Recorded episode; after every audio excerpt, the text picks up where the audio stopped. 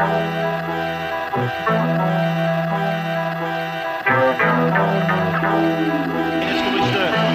Crawford 4 saniye. 3 saniye. Jordan Crawford çembere yöneldi. Orta mesafeli atış isabetli maçı kazandırdı Jordan Crawford.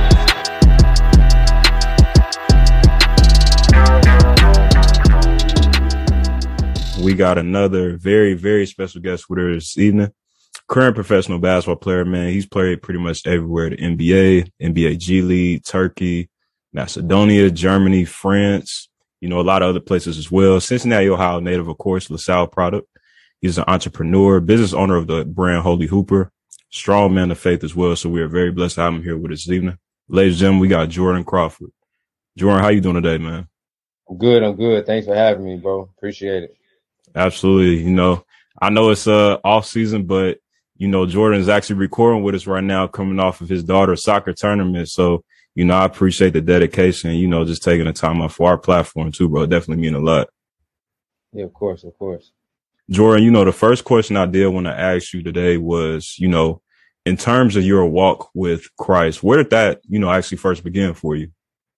Um, I think um I've always had the foundation start with my parents. Um, Mhm. they they've always I've been going to church on on Sundays and doing like the youth groups, um, Sunday school as a as a kid. So I think I had a foundation there. Then I wind up going to a, um, a Christian school in Mhm. middle school. With that kind of really set the tone for me. Um, you know, getting a different perspective outside of my parents Mhm. um, and actually taking like a religion class and really learning um, the basics. And then um, I think it grew through maybe high school as well. And I I want to say probably like my first year pro is like when it really took over for me because um, being over there my first year I was by myself. Right. Um, there was some long nights, lonely nights, you know, missing family Mhm. just in a whole nother world. So that's that was the only thing I really could turn to, and I Right. felt comfortable turning to. So that's kind of when it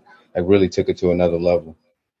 Yeah, facts. And that's an interesting point too. I mean, cause a lot of guys, you know, that first year coming out of college, going straight overseas, I, you know, it can be rough. You know, you are so used to being around your friends, you know, your friends, your family, also having the fan base to support. I mean, you played at Bowling Green, so obviously you was the man there. So I know y'all had a lot of support. And then you go from that atmosphere into a whole different world where, you know, you might not even speak the same language as the fans, but you might not even speak the same language that your teammates are speaking from time to time too. So that's definitely interesting and, you know, key that you relied on that strength, that foundation, your relationship with Christ to be able to prevail through those tough times, you know, during that first year overseas.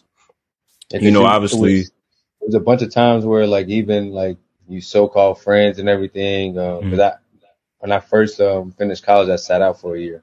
Mhm. Um, and so when I finally went over, it was before everybody always calling me, "What we doing tonight? Where we going?" Da da da. Then I'm over there, like I'm not getting them same calls anymore. Like, no, Mhm. how you doing? How you been? It's always me checking up. So it's like that's when you really feel like find out who your real friends are, who's really supporting you, and who's Mhm. just around for the wrong reasons.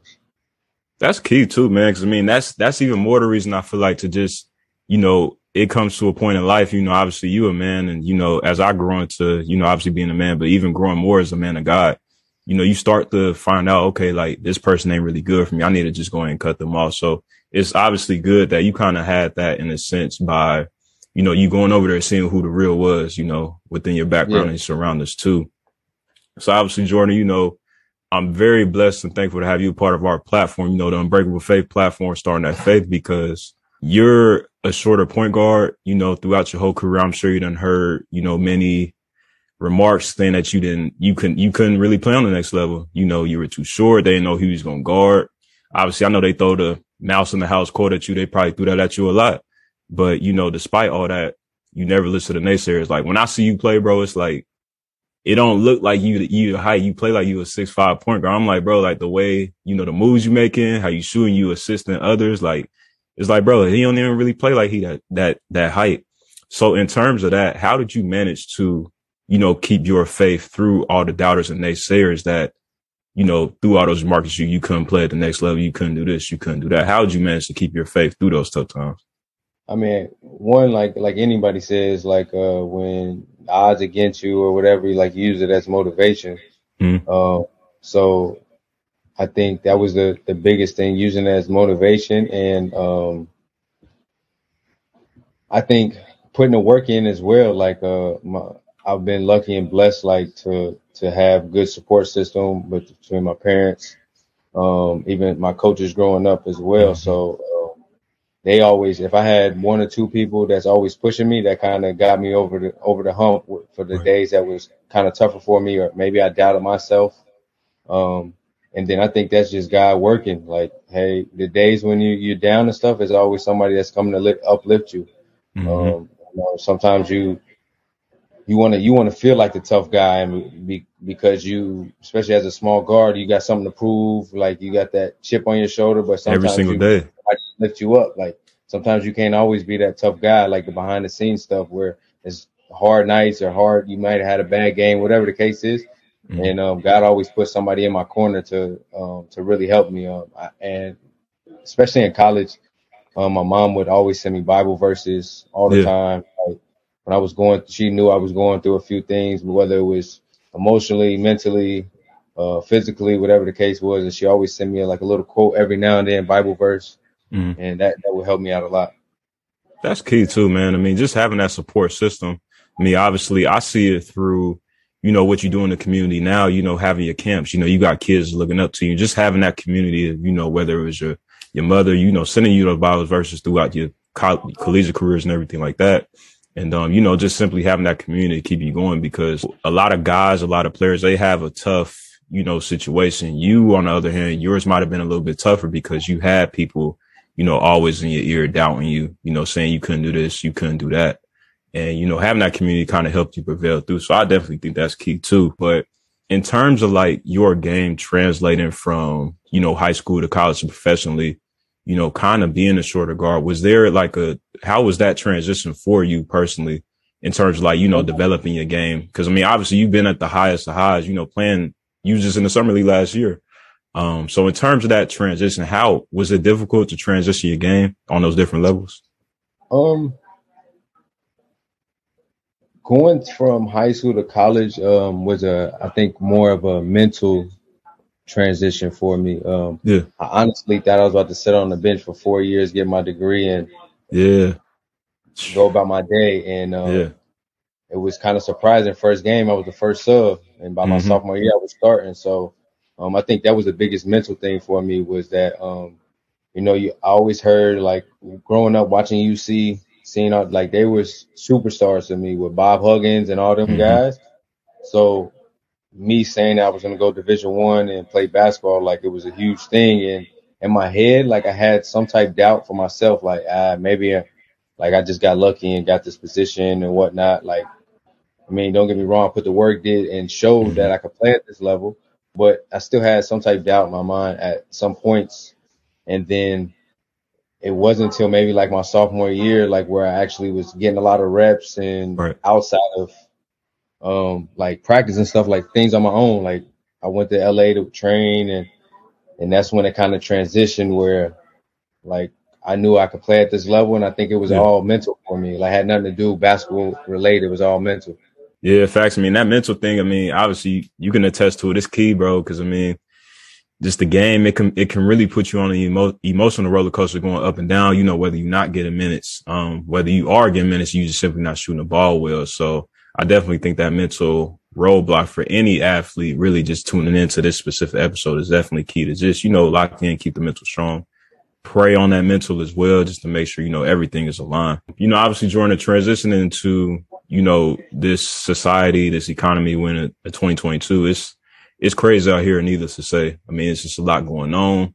Um, we're in times where I personally feel like we need more conversation about God. We need more conversation about faith. One thing, you know, shout out to you, of course, with your brand, Holy Hooper, because with this brand, from at least what I've been able to notice from it, you've been able to make that conversation about God cool. You've been able to make those conversations about faith, you know, like an everyday thing. So in terms of your brand, Holy Hooper, what exactly is it for, you know, audience that aren't familiar with it? And what was your original goal within, you know, actually creating the brand?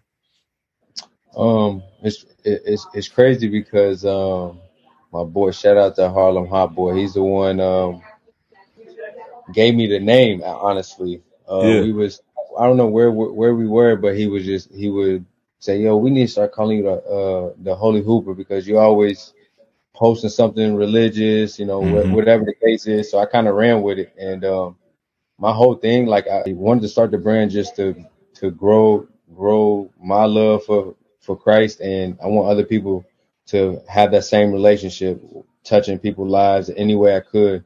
Um, it was just to spread His word, honestly, through Yeah. basketball. I was given this gift, and I'm trying to spread what I what I've got to somebody else through Mhm. basketball. And I think it, so many people from all over the world come together for basketball. Like you got different races, religion, Mhm. whatever the case is. It, basketball is all, always the nucleus for most of us. So if I can spread the word through basketball, then that's what I'm gonna try to do. So Yeah, facts. I mean, shout out to you again, bro. 'cause I mean, I definitely think it's key. Um, you know, just in the world we live in today, and even you know, back when you first started, I mean, it's a lot of progress that's made within the world, but obviously, as you see, it's still a lot of crazy things going on. So just having that platform, having a foundation to where, you know, I'll never forget. My pastor actually told me this one time. He was telling me to, you know, continue to do what I'm doing with my personal brand because it's like a lot of times you might be the person that can you know, take the kid off the street and, treat, and teach them about Christ. They might not be able to sit through an hour 30 sermon.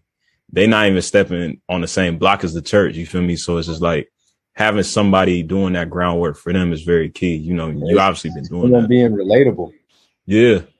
And- a, a lot of people, um, especially in our generation, is so like, um, you know, is is it's a lot different far as like people going to church. Um, even with us athletes, like uh, hmm going overseas. Like I was in Turkey, it's a Muslim country, so Yeah. me trying to get to uh, a church in, in my de- denomination was difficult. So Mhm.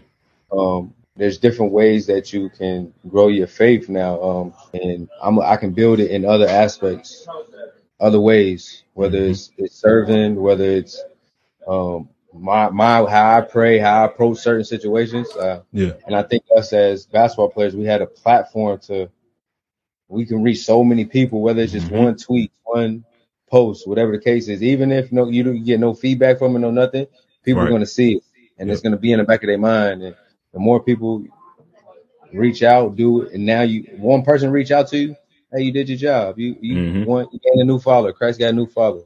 Yep. And I think that's key too, man. Cause I mean, it's like one thing I personally learned within my brand, you know, Christ and faith, they're not the coolest topic. So, you know, being, having a person, you know, like yourself who has been doing it for a minute and, you know, making that relevant, like is key. Cause like you said, you might not get the feedback, you know, right away. It might take a year or two, but you know, as long as you influence just a few, you know, Christ created more followers and everything. So I think that's definitely key for sure.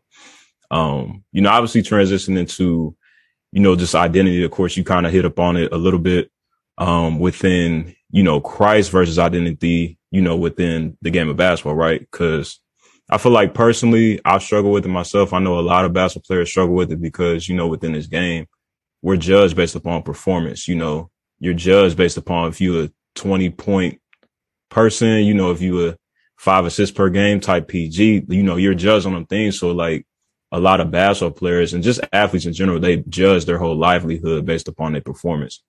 So I wanted to ask you, was there any moments or times in your career where you struggled with finding your identity within Jordan, a basketball player, or Jordan, like the man of God, you know, Jordan, you know, the son of God? Um, I think uh, I think my first year actually out of school um, was kind of my where I was kind of lost maybe with myself, Mhm. with my religion, my faith. I think I was lost. I mean, I think like I had the time of my life. Um, like I learned a lot about myself, but I think it was I think I almost needed that to build what I have now. Um, Yeah. to, my faith grew way more. Um, my game went to another level. Mhm. But me having that little year of losing myself, um, I think it just helped me through the future. And I think that was a big time identifying who I was. And it, it got to a point where you sit back, and you look at you really look at yourself in the mirror, like yo, like what am I doing? Like what what am I gonna do next? Like what do I want to be in life? Who do I want to be in life? Um, like I have a daughter. Like how is this what I want to to instill in her? Is this a role model for whoever's watching? Do I want to be Mhm. that person? Like, am I setting that example? And once once it kind of I asked myself that and be real myself, everything else just fell into place after that. hmm Yeah, I believe so too. And I mean, even just, you know, obviously being a man of faith like yourself, you know that's how it worked. Like, you know, we can't really be attacking things, you know, trying to be this great basketball player, but not, you know, care about your family, care about your children, you know, everything has to be aligned and, you know, planned out accordingly. Because if it's not, then we're not going to get blessed with them opportunities like that big, that contract. You know, you ain't going to get blessed with that if everything ain't in proper alignment the way God intended it to be. Yeah, yeah. Um, something I personally struggle with too, you know. too. You know, we, we we rush a lot of things where Yeah. you know we think things are supposed to happen overnight, or or Mhm. we might be asking for for whatever the case is in our prayer, and it might be coming to you, but you know sometimes we're closed minded and we asking it and thinking it's supposed to be received this way when it's really Yeah. being received another way, but it's the exact same thing you asked for. hmm It's just our society and how how we how we are right now just hard to to get out of that. You know, Exactly. like I like I like this conversation is amazing, bro. Like what you're doing, because these are uncomfortable conversations for people. They are. Just being People open. feel, feel feel like I get chills like talking about it. Yeah, yeah. And, Like- I- and I mean, even just being open with faith in general in this society, like it's hard because like we live in a society nowadays who they not really talking about God no more. I Yeah. mean, they not really having these conversations about faith. It's, it's kind of like it's, we outnumbered maybe 80, 20%. Um, you know, so having that conversation, you kind of like, I wouldn't even approach it as like being different, but you are being different in a way because, you know, you got, you know, millions of other people just talking about negative stuff, you know, talking about violence, you know, killing, shooting, it's just all types of crazy stuff. When it's like, you know, we need to combat all those things with the word of God. People try to combat it, you know, the world's way of combating it, which is, you know, it just, it, it's no really true system behind that. Like, I feel comfortable personally fighting stuff with my system, you know, the Bible, sermons, you know, prayer, because I know something like that, like that's going to be able to last me generations. It's going to be able to transfer down to, you know, obviously you got a daughter and everything. It's going to be able to transfer down to your kids, you know, your family and everything too. So I think that is, uh, like you said, I'm getting chills in conversation too, bro. Cause I mean, it's like, it's, it's, it's really key and it's really key to just be on that nowadays. So, you know, obviously what you doing with the brand, man, I think it's incredible. Um, so, you know, shout out to you again on that, bro, for sure. Appreciate it. Appreciate it. Like I said, man, you know, I ain't gonna hold you too long. I know game seven on the night, my boy playing for Miami. So, you know, I appreciate okay. you taking the time out, bro. Again, Jordan, is there anything that you would like to leave the fans with today? I would just say, uh, you know, we all we all are in situations and tough positions, and we're at our high times, low times. But one thing I always stays the same: is the Lord always there for you, always. Yeah.